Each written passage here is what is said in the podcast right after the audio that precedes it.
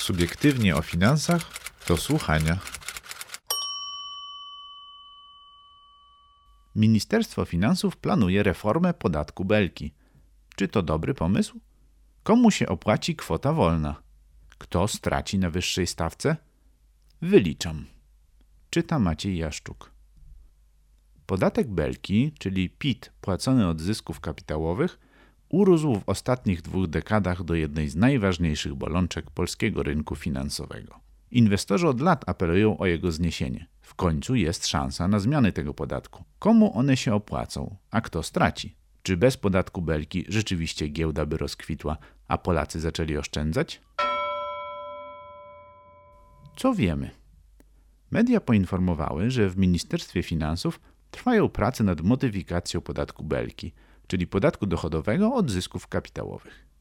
W tej chwili wszyscy płacą według tej samej stawki – czyli 19% od tego, co zyskają na lokatach i depozytach bankowych, dywidendach lub inwestycjach w fundusze, akcje czy obligacje. Na czym ma polegać zmiana? Ministerstwo rozważa wprowadzenie kwoty wolnej od podatku.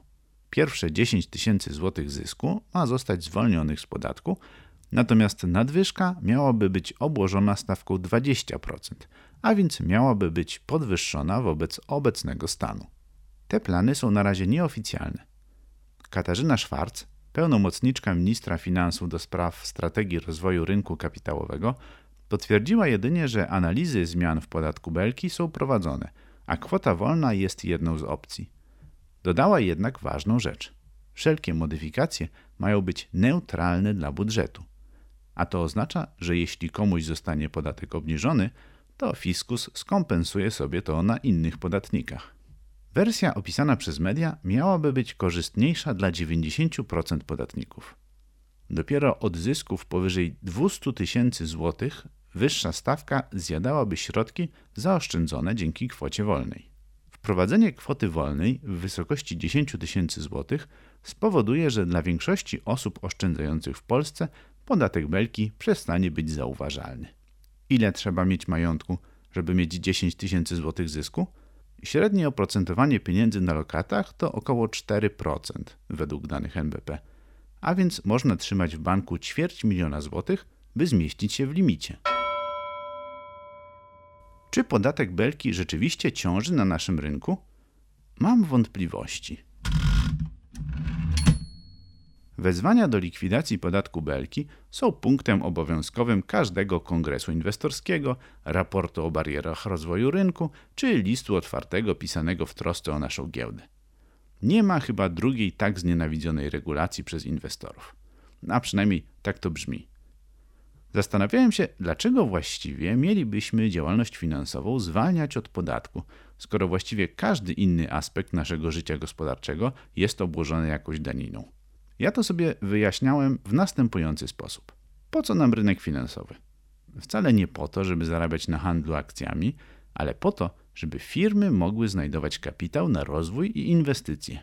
Rolą funduszy inwestycyjnych, maklerów i banków jest zatrudniać pieniądze należące do gospodarstw domowych do finansowania gospodarki. W nagrodę ludzie pomnażają swoje majątki, mają z czego żyć na emeryturze itd. Tak Jeśli więc rynek finansowy spełnia swoją podstawową rolę, no to można uznać, że generuje dla reszty społeczeństwa wystarczająco dużo korzyści, by odpuścić mu podatek. Tylko, że w Polsce to nie działa. Polskie firmy nie finansują się przez rynek. Idą po kredyty do banku albo po środki unijne. Giełda jest raczej rozwiązaniem dla nielicznych. Dlaczego tak jest? No, powodów jest pewnie wiele. Od tych regulacyjnych przez finansowe, aż po mentalność wielu przedsiębiorców. A więc rynek kapitałowy w Polsce to sztuka dla sztuki nie generuje wartości dodanej, nie posuwa nas w kierunku innowacyjnej gospodarki. Nie widzę więc powodu, by traktować zysk z kupowania i sprzedawania akcji inaczej niż zysk z kupowania i sprzedawania mebli czy warzyw. Zastanawia mnie jednak, jaka głęboka myśl kryje się za opodatkowaniem zysków z detalicznych obligacji skarbowych. Przecież to Ministerstwo Finansów decyduje o wysokości odsetek i potem je wypłaca – Czemu więc ściąga podatek belki od tego zysku, zamiast dostosować odpowiednio poziom oprocentowania? Jedyny cel, jaki widzę, to zachowanie uprzywilejowania dla osób oszczędzających na IKE, czyli indywidualnych kontach emerytalnych. Jest to jednak uprzywilejowanie na zasadzie wyprowadzania kozy, czyli opodatkowania wszystkich, by pewnej części osób dać zwolnienie. Najbardziej kontrowersyjne jest dla mnie opodatkowanie depozytów. Z jednej strony, dlaczego państwo odcina kupony od naszych oszczędności? Czyż nie powinno promować takiego zachowania zamiast je obciążać? Z drugiej strony, zarabianie na lokatach jest wyjątkowo mało pracochłonne. Wystarczy pieniądze mieć i wykonać ten minimalny wysiłek, by kliknąć Załóż lokatę na stronie swojego banku. Ostatnie dane NBP pokazują wyraźnie, że 72% depozytów złotowych Polacy trzymają na rachunkach bieżących, czyli tych najczęściej nieoprocentowanych.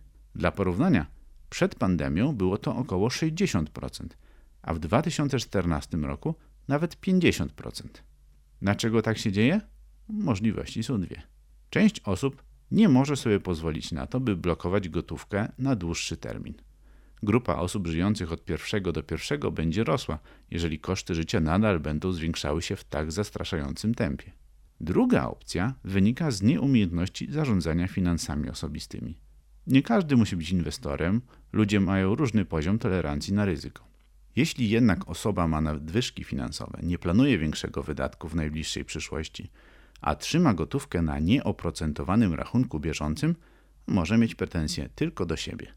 Nie zmienia to faktu, że podatek od zysków kapitałowych dotyczy tylko części Polaków i to pewnie tych bardziej niż mniej zamożnych.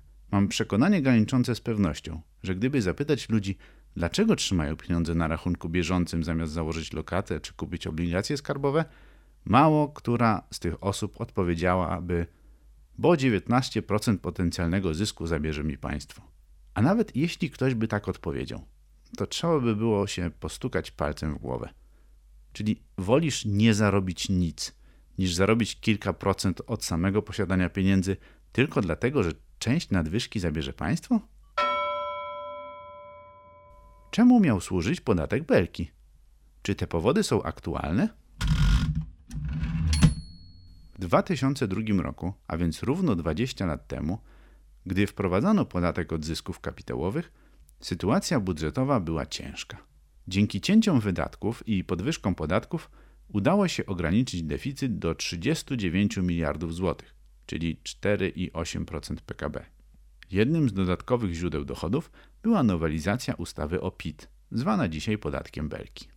Podstawowym celem tej daniny było właśnie łatanie dziury w budżecie.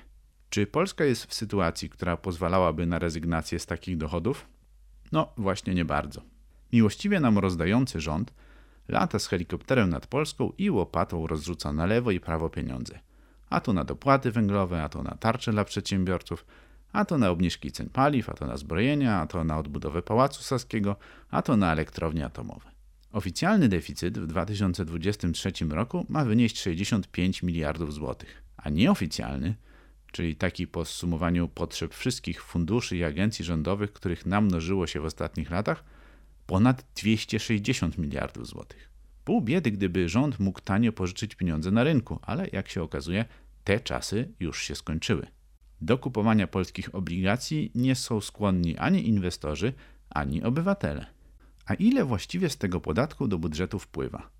W ostatnich latach było to około 3 do 4 miliardów złotych rocznie. I dużo, i mało.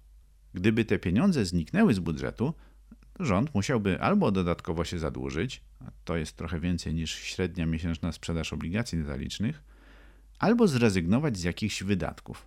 Na przykład trzeba by było uciąć finansowanie TVP, albo zmniejszyć liczbę pełnomocników rządu, których jest obecnie ponad 60, a na to Polska sobie nie może pozwolić. W skali budżetu 4 miliardy złotych oszczędności nie byłoby trudno znaleźć. Tym bardziej, że kwotowo z podatku od zysków kapitałowych wpływa mniej więcej cały czas tyle samo, ale cały budżet rośnie. A więc jest to źródło, które dla publicznych finansów ma coraz mniejsze znaczenie. W 2008 roku odpowiadało za 6,3% wpływów z PIT, a w 2021 roku już tylko za 3%, a w relacji do całego budżetu jest to poniżej 1%. A w skali rynku w latach 2014-2020, czyli w okresie stabilnych stóp procentowych, podatek belki płacony od depozytów i od funduszy inwestycyjnych, tak dane podało MF, nic na to nie poradzę, wynosił około 2 miliardy złotych rocznie. Ile w tym czasie gospodarstwa domowe otrzymały odsetek? Z każdym rokiem coraz mniej. W latach 2014-2015 banki wypłacały po około 39 miliardów złotych rocznie. W latach 2017-2019 było to już około 25 miliardów złotych rocznie. Po wybuchu pandemii i obniżeniu stóp procentowych w okolice zera spadło też oprocentowanie depozytów, a więc i odsetek wypłacanych klientom banków. W 2020 roku zarobiliśmy trochę ponad 20 miliardów złotych, a w 2021 o połowę mniej. Po pierwszych 9 miesiącach 2022 roku kwota sięga już 12 miliardów złotych, z czego 2,5 miliarda złotych w samym wrześniu. Więc naturalnie sytuacja się poprawia. Tak na marginesie 2,5 miliarda złotych miesięcznych odsetek od 1,06 biliona złotych depozytów w sumie daje około 2,8%. Taki koszt ponoszą w tej chwili banki za pozyskanie kapitału od gospodarstw domowych. Przy oprocentowaniu na poziomie 4% każdy 1% depozytów, który z rachunku bieżącego zostaje przekazany na terminową lokatę, generuje około 420 milionów złotych brutto odsetek, z czego 80 milionów złotych trafia do budżetu. Na nieoprocentowanych kontach trzymamy 3 czwarte naszych pieniędzy. Gdyby zmniejszyć ten udział do przedpandemicznych 60%, to do naszych kieszeni wpłynęłoby ponad 5 miliardów złotych na czysto. Może więc nie ma się co żalić na podatek, a warto zacząć lepiej zarządzać własnymi oszczędnościami. Giełda dołuje przez podatek belki? Wolne żarty. Nie chcę w tym miejscu się powtarzać i omawiać powodów, dla których GPW przegapiła dekady hossy na światowych giełdach, a w tym roku jest najgorszym rynkiem akcji na świecie. Napisałem o tym w artykule na Subiektywnie o Finansach. Można go też posłuchać w ramach naszego cyklu Subiektywnie do słuchania. Utrata zaufania do funduszy i innych instytucji rynkowych, zniszczony kapitałowy filar emerytalny, fatalne praktyki w zarządzaniu spółkami z udziałem Skarbu Państwa i wcale nie lepsze w wielu firmach prywatnych. Podatek Belki jest gdzieś na samym dole listy czynników, które powstrzymują naszą giełdę w rozwoju. Żeby zapłacić podatek, trzeba najpierw zarobić. A na takim rynku, jaki obecnie mamy, nie jest to proste. Znowu wracam z pytaniem: czy jest ktoś, kto rozważając, czy inwestować na giełdzie lub fundusze inwestycyjne, martwi się, że w razie wypracowania zysku będzie musiał część oddać fiskusowi? W polskich warunkach nie ma alternatywy. To nie jest tak, że istnieje jakiś powszechnie dostępny sposób na pomnażanie majątku, który nie wymaga płacenia podatku. Gdyby nasz rynek oferował dobre produkty inwestycyjne, nikt by nad tym nie płakał. Może biura maklerskie i towarzystwa funduszy inwestycyjnych nie widzą, wybaczcie ten nędzny żart, belki we własnym oku? Od początku roku obowiązuje ulga na IPO w podatku belki. Na czym ona polega?